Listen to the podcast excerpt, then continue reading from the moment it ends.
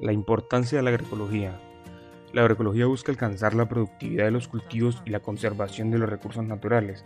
Los tiempos en que la agricultura era solo cosechar sin tomar en cuenta los efectos secundarios y el daño que se podía hacer al ambiente quedaron atrás.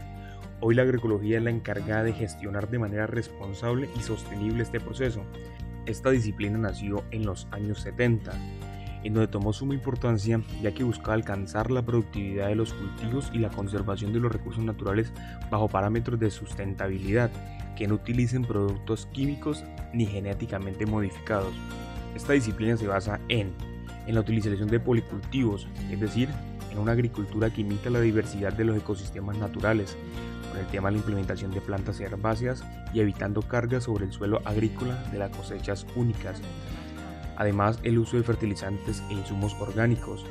en el tema de la no utilización de maquinaria pesada,